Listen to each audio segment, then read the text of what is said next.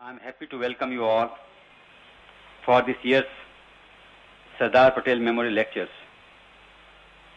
For the first time, these lectures are being held in this beautiful city of Bangalore. This is All India Radio Archives Apart from his great role in the freedom struggle, Sardar Patel was Free India's first Minister for Information and Broadcasting. In 1955, All India Radio introduced this program of lectures in memory of this great leader. Every year, an eminent person who has specialized in a particular branch of knowledge is invited to present the results of his study and experience for the larger benefit of the public. I am grateful to Justice Y.V. Chandrachud, former Chief Justice of India, for kindly agreeing to deliver this year's lectures. Justice Chandrachud is an outstanding figure in the world of law. He was born in 1920 at Pune and had a brilliant academic career. He won several awards and stood first in first class in the law examination of Bombay University in 1942. He was an advocate in Bombay High Court till 1961 and a judge there till 1972. He was judge of Supreme Court of India from 1972 to 1978 and Chief Justice of India from 1978 to 1985. Justice Chandrachud has headed many commissions and is also associated with many educational and legal bodies. He has recently been appointed by the government of Assam and Meghalaya to define the boundaries between the two states in the light of the 8th schedule of Constitution of India. The topic chosen by Justice Chandrachud for this year is the basics of Indian Constitution, its search for social justice and the role of judges. He has chosen a topical and thought-provoking subject. The phrase social justice reminds me of what our Prime Minister Shri Rajiv Gandhi stated in non-aligned summit at Harare last year. I quote, the most remarkable development of our age is the awakening of human consciousness. The souls of long suppressed peoples have found utterance. They will not tolerate injustice and deprivation. These aspirations and the possibilities opened by the technology have to be matched. Unquote. I am sure we will all be benefited by the learned speaker's study of the basics of our Constitution, its search for social justice, and the role of judges. I now request Justice Chandrachud to deliver the year's Sardar Patel Memorial Lecture. Justice Chandrachud.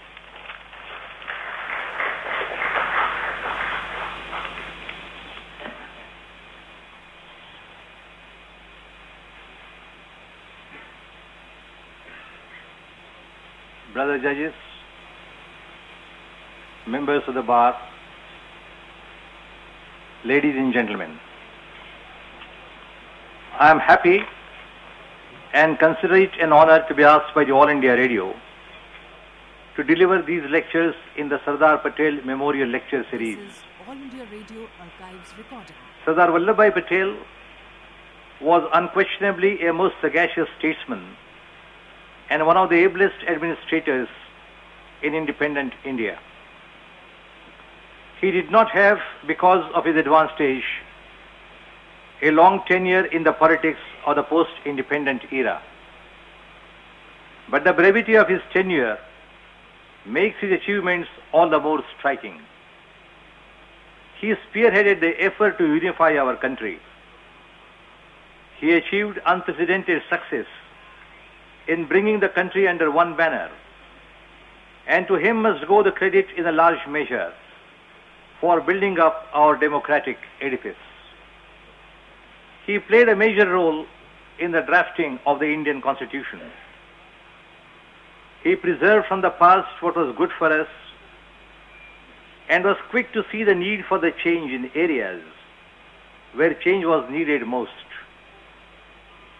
The words which he spoke in the Constituent Assembly in 1949 have a ring of relevance, perhaps in a greater measure, even today. He said, and I quote, As a man of experience, I tell you, do not quarrel with the instruments with which you want to work. He is a bad workman who quarrels with his instruments. Every man wants some sort of encouragement.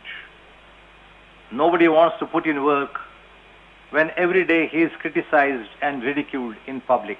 Unquote. He valued the intellectual integrity of civil servants and the freedom which they need and deserve in the discharge of their onerous responsibilities. He said, and I quote again, This is All India Radio. Today my secretary can write a note opposed to my views. I have given that freedom to all my secretaries. I told them, if you do not give your honest opinion for fear that it will displease your minister, please then you had better go. I'll bring another secretary. You have agreed to share responsibility. Quote. The founding of this lecture series by the All India Radio is a just tribute to the memory of an outstanding statesman and administrator that Sardar Patel was. I am very happy to be here and I am glad that other cities like Bangalore and Bombay have broken Delhi's monopoly of holding this lecture series. After the partition of our country in 1947, the Constituent Assembly functioned as a sovereign body and spent three long years to frame our Constitution. The Constituent Assembly consisted of men of vast learning and varied experience of life. The Simla Conference was the first major step towards the transfer of power from the British. It is not without significance that the Simla Conference was held a few weeks after the Second World War ended on 8th May 1945 with the surrender of Germany. The theme of Nuremberg trials of 1945-46 was not merely war crimes, but crimes against humanity. The European Convention of Human Rights, which derived its inspiration from the Universal Declaration of Human Rights, was signed at Rome in 1950. These events have left their unmistakable impress on the Indian Constitution in the protection of human rights. Article 30 38 of the Constitution, which is one of the directive principles of state policy, provides that the state shall strive to promote the welfare of the people by securing and protecting as effectively as it may a social order in which justice, social, economic, and political shall inform all the institutions of the national life. The experience of the struggle for freedom in India led to the inclusion of the chapter on fundamental rights in the Constitution. It is around the fundamental rights and directive principles of state policy that the basics of the Indian Constitution revolve. Articles 14, 15, 16, 17, 19, 21, 25, 30, 31C and 32 form the cornerstone of the Indian Constitution. The right to equality, the prohibition of discrimination on grounds of religion, race, caste, sex, or place of birth, equality of opportunity in matters of public employment, abolition of untouchability, the rights conferred by Article 19, like freedom of speech and expression, the right to assemble peaceably and without arms, the right to form associations, the right to move, to move freely throughout the territory of India, the right to settle in any part of India, This is all and the right to practice any profession, occupation, trade, or business. The right conferred by Article 21 to life and personal liberty. The right to freedom of conscience and to free profession, practice, and propagation of religion.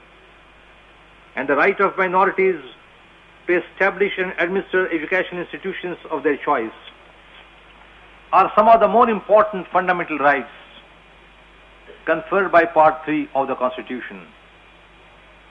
These rights can be enforced by a petition under Article 32, which significantly is itself a fundamental right. We also have now a new chapter, Part 4A in the Constitution, which was inserted in 1977. That is a chapter on fundamental duties, a strong reminder that rights have reciprocal obligations. Those who assert their rights must be conscious of their social obligations. The judiciary plays an important role in the protection of fundamental rights of the citizens and non-citizens alike. Interpretation of the Constitution is a sensitive task which often involves the judges in the criticism that they make law instead of interpreting it. The judge as a lawmaker is a controversial concept on which jurists hold divergent opinions. In the Federalist Papers, the judiciary is described as the least dangerous branch of government. But there is a growing awareness today of the great power which is vested in the judiciary. Until recently, the only acceptable judicial technique was one of strict legalism. All India Radio A distinguished Australian Chief Justice, Sir Owen Dixon, said, and I quote, It is taken for granted that the decision of the court will be correct or incorrect, right or wrong, as it conforms with ascertained legal principles and applies them according to a standard of reasoning which is not personal to the judges themselves. It is a tacit assumption, but it is basal the court would feel that the function it per- performed had lost its meaning and purpose if there were no external standard of legal correctness. Unquote. The belief that law can be deciphered by a clearly discoverable rule which brooks no personal interpretational involvement by the judge has now come to be questioned and challenged in the context of the widening horizons of law. The English language, which is a mixture of the Germanic tongue of the Saxons and the Latin of the Norman conquerors, is rich both in concepts and in ambiguities. Therefore, judges have to give content and meaning to mere words. President Theodore Roosevelt in his message of December 8, 1908 to the Congress said, and I quote, The chief lawmakers may be, and often are the judges, because they are the final seat of authority. Every time they interpret contract, property, vested rights, due process of law, liberty, they necessarily enact into law parts of a system of social philosophy. And as such interpretation is fundamental, they give direction to all lawmaking. The decisions of the courts on economic and social questions depend upon their economic and social philosophy. And for the peaceful progress of our people during the 20th century, we shall owe most to those judges who hold to a 20th century economic and social philosophy and not to a long outgrown philosophy which was itself the product of primitive economic conditions. And I quote. The role of the judiciary and the scope of judicial interpretation have expanded enormously in recent times, partly because of the tremendous growth of statutory intervention in the present era. Indeed, though it may seem paradoxical, larger the volume of legislation, greater the scope for judge-made law. Even the best of draftsmen leave gaps to be filled judicially and hidden ambiguities to be resolved judiciously. Another reason for the expansion of judge-made law is the existence, as in India and the United States of America, of entrenched declarations of individual rights. A Bill of Rights, like the one contained in Part 3 of the Indian Constitution, which is enforceable through the courts, both facilitates and necessitates the potential creativity of judges. The process of interpretation is a process whereby one penetrates the thoughts, the inspirations, and the language of other people in order to understand them. And in the case of a judge, as in the case of a musician, interpretation involves the process whereby one reproduces or executes the inspirations and the language of others. Howsoever the interpreter may try or desire to be faithful to the text before him, he is entitled and sometimes forced to exercise his freedom to interpret. For no law, any more than a poem or a musical composition, is so expressed as to leave no scope for nuances. The unraveling of such nuances is the soul and source of creative interpretation. As long back as in 1899, Justice Oliver Wendell Holmes said that it is not true that in practice a given word has one meaning and no other. A word generally has several meanings, even in the dictionary. And the uncertainties arising from the existence of different shades of meaning have to be resolved by the technique of interpretation. The judge then has to fill the gaps and to clarify the uncertainties. While engaged in that task, he has purpose to make choices, or in the words of Justice Holmes, the judge has to exercise the sovereign prerogative of choice. An eminent British judge, Lord Radcliffe, has said, and I quote, a judge might commend himself to the most rigid principle of adherence to precedent, might close his day's work every evening in the conviction that he had said nothing and decided nothing that was not in accordance with what his predecessors had said or decided before him. This is Yet, All India Radio even so, recording. Their words, when he repeats them, mean something materially different in his mouth. Just because 20th century man has not the power to speak with the tone or accent of the man of the 17th or the 18th or the 19th century. The context is different. The range of reference is different. And whatever his intention, the hallowed words of authority themselves are a fresh coinage newly minted in his speech. In that limited sense, time uses us all as an instrument of innovation. Unquote.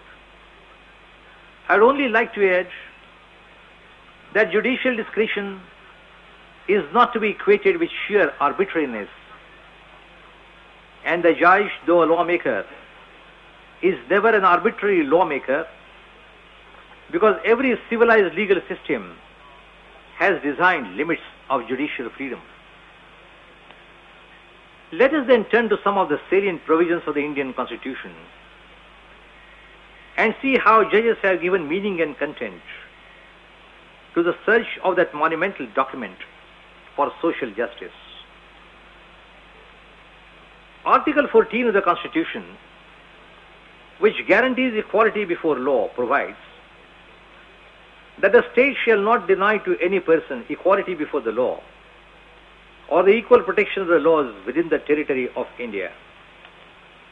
Most of the modern constitutions contain provisions which prohibit arbitrary discrimination and ensure equal rights.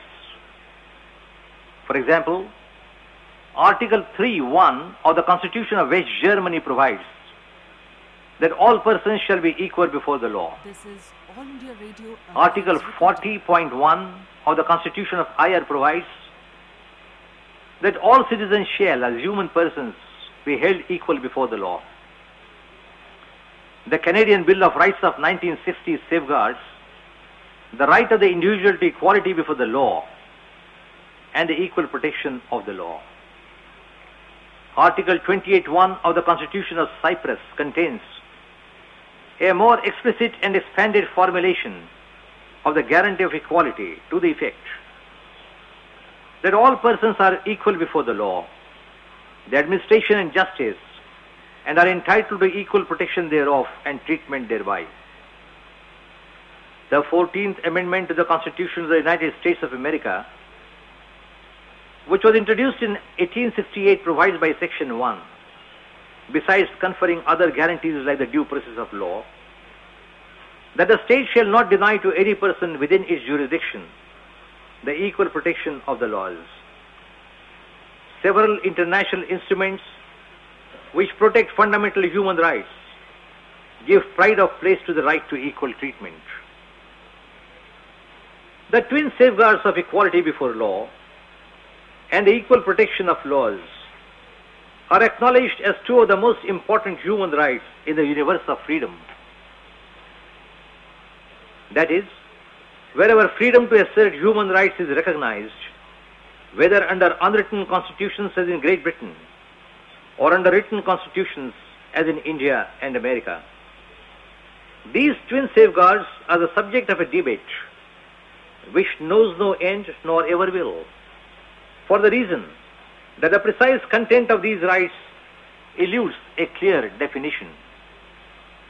The mandate of the Constitution is is All India Radio. that no one shall be denied equality before the law or the equal protection of laws. What exactly does this majestic declaration mean? Does it imply numerical equality? And if so, how will the state conduct its affairs efficiently and effectively? Or does it signify an abstract notion that the state shall accord equal respect and treatment to all interests? What is even of greater implications and importance? Does the guarantee of equality embody any definite values or is it value free? Are not classifications permissible so as to ensure that unequals are not treated equally? For to treat persons equally who are situated unequally is a glaring negation of equality. The doors of five-star hotels are equally open to all. Is that the constitutional dream of an equal society? Is preferential treatment, which means unequal and special treatment, not permissible to women and children, or to the oppressed and the depressed, who have suffered the humiliation of their caste label for centuries? Article 15.1 of our Constitution prohibits discrimination on grounds of religion, race, caste, sex, or place of birth. But by clause 3 of that article, the state can make special provisions for women and children. And by clause 4 of article 15, the state has the power to make special provisions for the advancement of any socially and educationally backward classes of citizens or for the scheduled castes and the scheduled tribes. Similar power is conferred on the state by Article 15.4 Radio Archives recording. for making reservations in public posts in favor of any backward class of citizens which is not adequately represented in the state services. England has no written constitution and yet equality before the law is regarded as a fundamental attribute of the British legal system. Since the British Parliament is absolutely supreme, courts have no power to declare a law made by the parliament as invalid on the ground that it violates any fundamental tenet of the constitution. Therefore, in England, the principle of equality is applied in a procedural sense, which connotes that all persons are equal before the law and that independent tribunals must administer the laws with an equal hand and without an evil eye. English judges, despite constraints on the judicial power of review flowing out of the supremacy of the parliament, have extended the fundamental characteristic of equality to substantive matters, as for example by saying that discretionary powers must not be conferred so as to shut out effective judicial review, and that all persons must have equal access to judicial tribunals. This shows how the English judges have now come to acknowledge that judges do make law and that they have to make it if law is to serve a social purpose. Indeed, it is no longer possible in England to take the old theory seriously that judges only declare law. Lord Denning, is who is the most outstanding exponent in England of the reforming role of the judiciary, says that there is no certainty in the law. It is a complete will of the wisp. And that persons who approach the courts for vindication of personal rights are interested in getting justice and not with any particular strict rule of law. Lord Reid denounced in 1972 the theory that judges do not make law by saying, and I quote, those with a taste for fairy tales seem to have thought that in some Aladdin's cave there is hidden the common law in all its splendor, and that on a judge's appointment there descends on him knowledge of the magic words, open sesame. Bad decisions are given when the judge has muddled the password and the wrong door opens. But we do not believe in fairy tales anymore. End quote. The right to equality, which is guaranteed by Article 14 of the Indian Constitution, is a concrete manifestation of the declaration in the glorious preamble of our Constitution that the people of India has solemnly resolved to secure to all its citizens equality of status and of opportunity. The right conferred by Article 14 is available to citizens and non-citizens alike. Articles 15 and 16, which together constitute a code of equality along with Article 14, are however available only to citizens of India. Article 14 imposes an obligation on the state By which expression Radio Archives recording. is meant every authority created by statute and functioning within the territory of India or under the control of the government of India. The Supreme Court held in the Rajasthan Electricity Board case that the expression other authorities in Article 12, which defines the state, includes all constitutional or statutory authorities on whom powers are conferred by law. The concept of state has undergone a radical change in recent times. And as observed by Justice Mathew in Sukhdev's case, the state can no longer be looked upon simply as a coercive machinery wielding the thunderbolt of authority. The Constitution bench held in that case that the Oil and Natural Gas Commission, the Life Insurance Corporation, and the Industrial Finance Corporation are authorities within the meaning of Article 12. The judges, by expanding the scope of the expression other authorities, have made the guarantee of equality meaningful and more effective.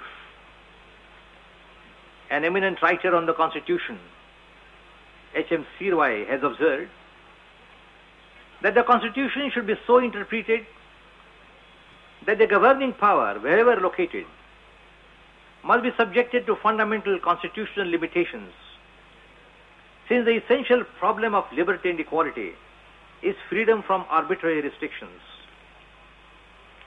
In America, too, the emphasis is to bring a larger gamut of activities within the sweep of constitutional limitations, as would appear from the decision of the American Supreme Court in Marsh versus This Alabama. is All India The court held that though a certain town was private property owned by a corporation, yet the corporation was privately performing a public function, and consequently, it was subject to the constitutional standards regarding civil rights and equal protection of the law by which the state was bound. In the well known decision of our Supreme Court, in the International Airport Authorities case, Justice Bhagwati, speaking for himself, Justice Tulzapurkar and Justice Pathak held that the International Airport Authority was an instrumentality or agency of the central government and being there for a state was under an obligation not to act arbitrarily. That judgment marks a significant development of law in its emphasis on Article 14 as inhibiting arbitrary action by the state, its instrumentalities or agencies. Article 14, which guarantees equality, is not to be understood as being absolute and unqualified in its sweep and content. The reason is that the theory of classification is implanted upon that guarantee by judicial interpretation. It is open to the state to make a law which involves a classification founded upon an intelligible differentia which distinguishes persons who are grouped together from those who are left out and which has a rational relation to the object sought to be achieved by the law. Article 14 forbids class legislation because the state cannot single out members of a This class is All India Radio and subject them to a treatment different from the treatment given to other members of the same class. But Article 14 does not forbid classification of persons into different groups if they are situated differently. Equals must be treated equally. Unequals can be classified into separate categories and treated differently. To treat unequals differently is not to treat them unequally. Even in Ajay Hasia's case,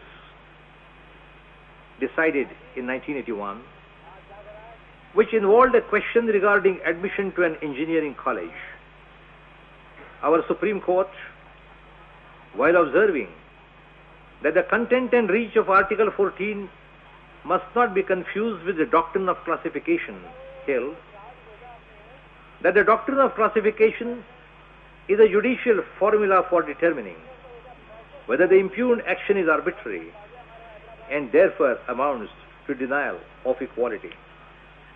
I must add that though classification is permissible if it satisfies the twin tests, the state ought not to make minute classifications and subclassifications which will eat into the vitals of the benevolent doctrine of equality enunciated in Article 14. The right to equality, it must be mentioned, is regarded as a basic feature of the Constitution, which is beyond the sweep of Parliament's power to amend the Constitution under Article 368. The principle which was accepted by the majority of judges in Keshavananda Bharati's case, This is decided in 1973, was that the Parliament has no power to amend the Constitution so as to damage or destroy any of its basic features. Liberty and equality, to quote Sri Seervai again, are words of passion and power. They were the watchwords of the French Revolution. They inspired the unforgettable words of Abraham Lincoln's Gettysburg Address.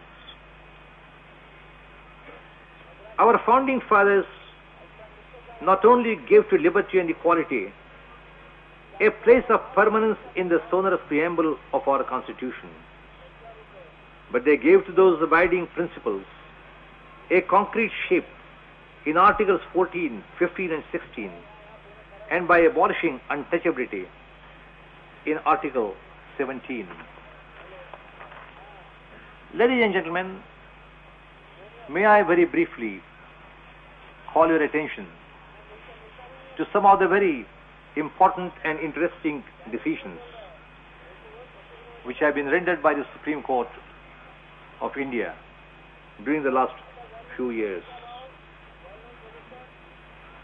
As I told you, Article 15.4, which I will quickly read to you, provides that nothing in the article shall prevent the state from making any special provision for the advancement of any socially and educationally backward classes of citizens or for the scheduled castes and the scheduled tribes.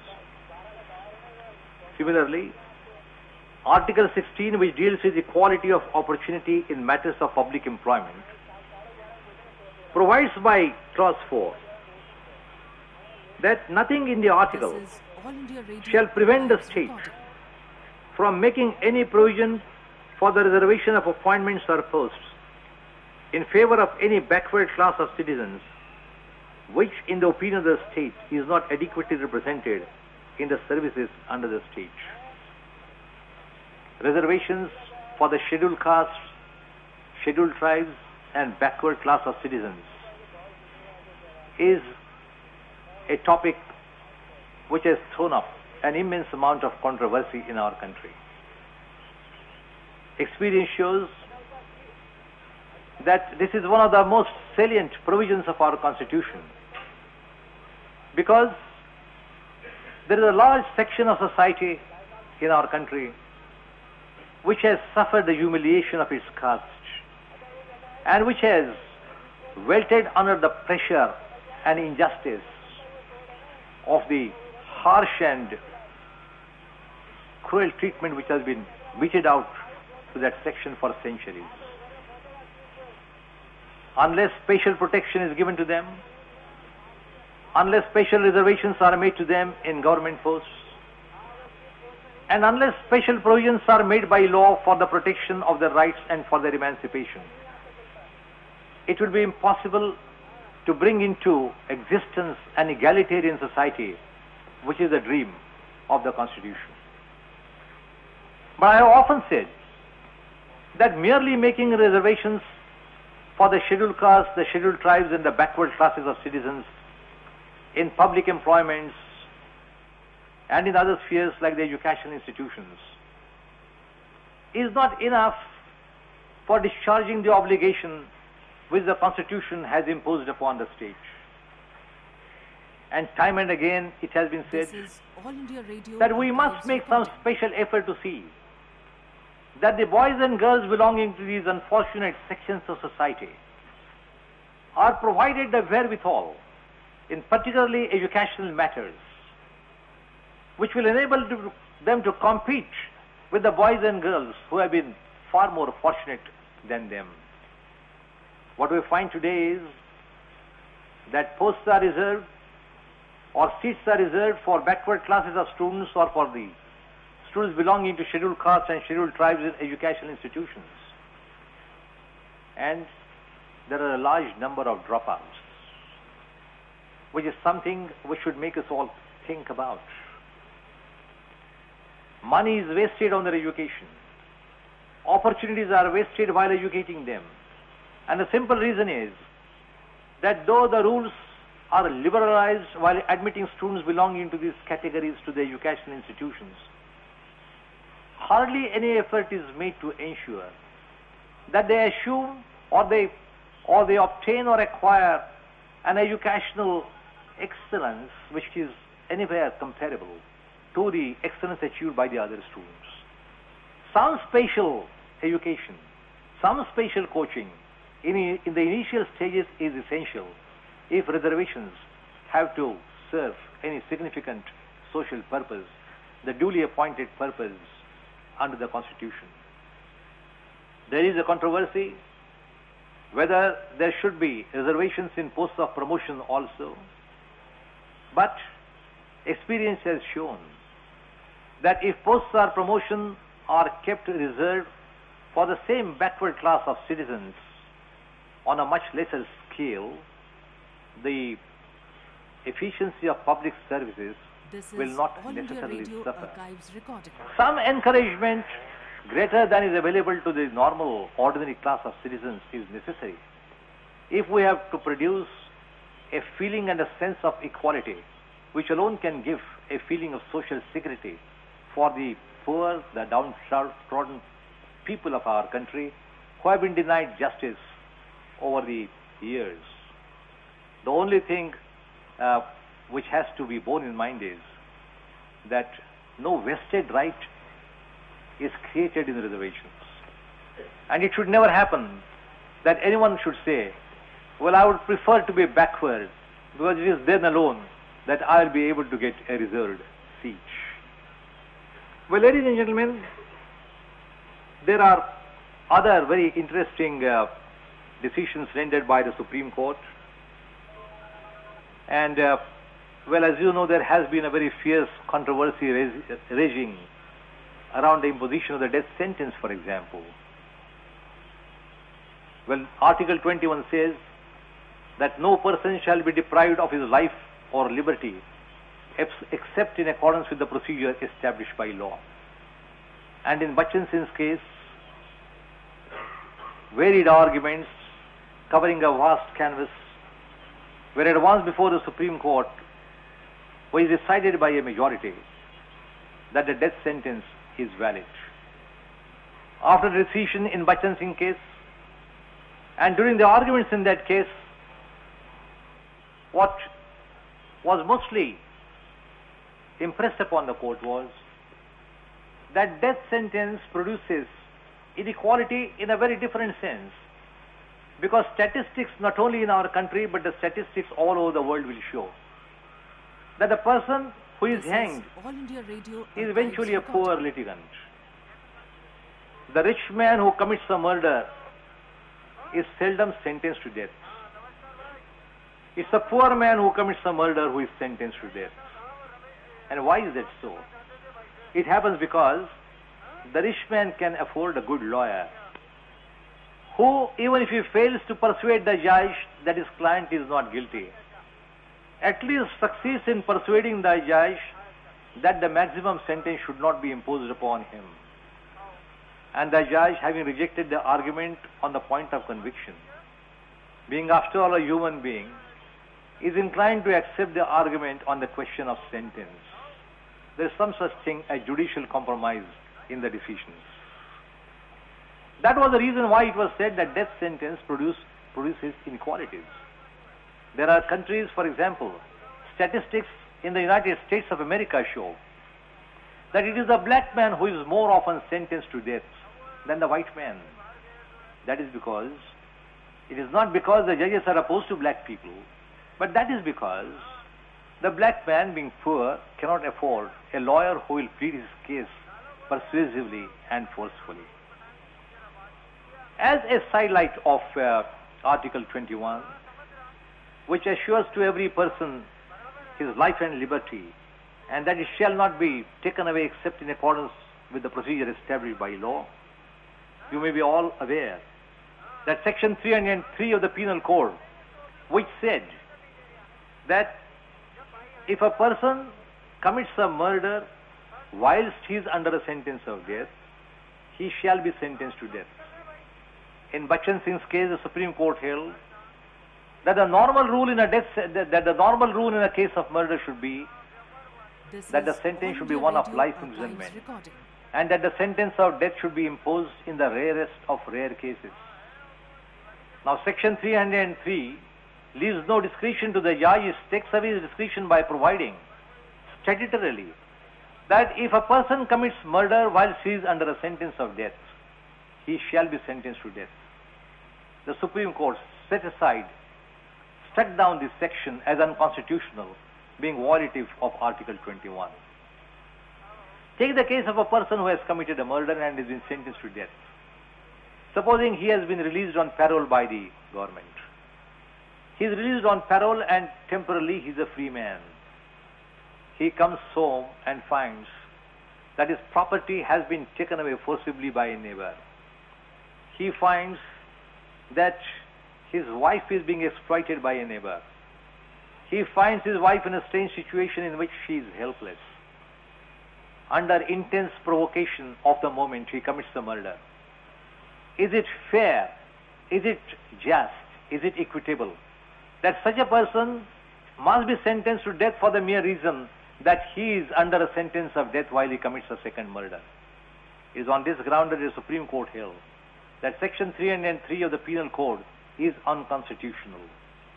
There are numerous other decisions, but ladies and gentlemen, I will invite your attention to those decisions in my lecture before you tomorrow. Uh, for this day, I must thank you for listening to me, and uh, most of my lecture today will be occupied in taking you and drawing your attention to some of the important decisions which the Supreme Court of India has rendered during the last Thank you very much.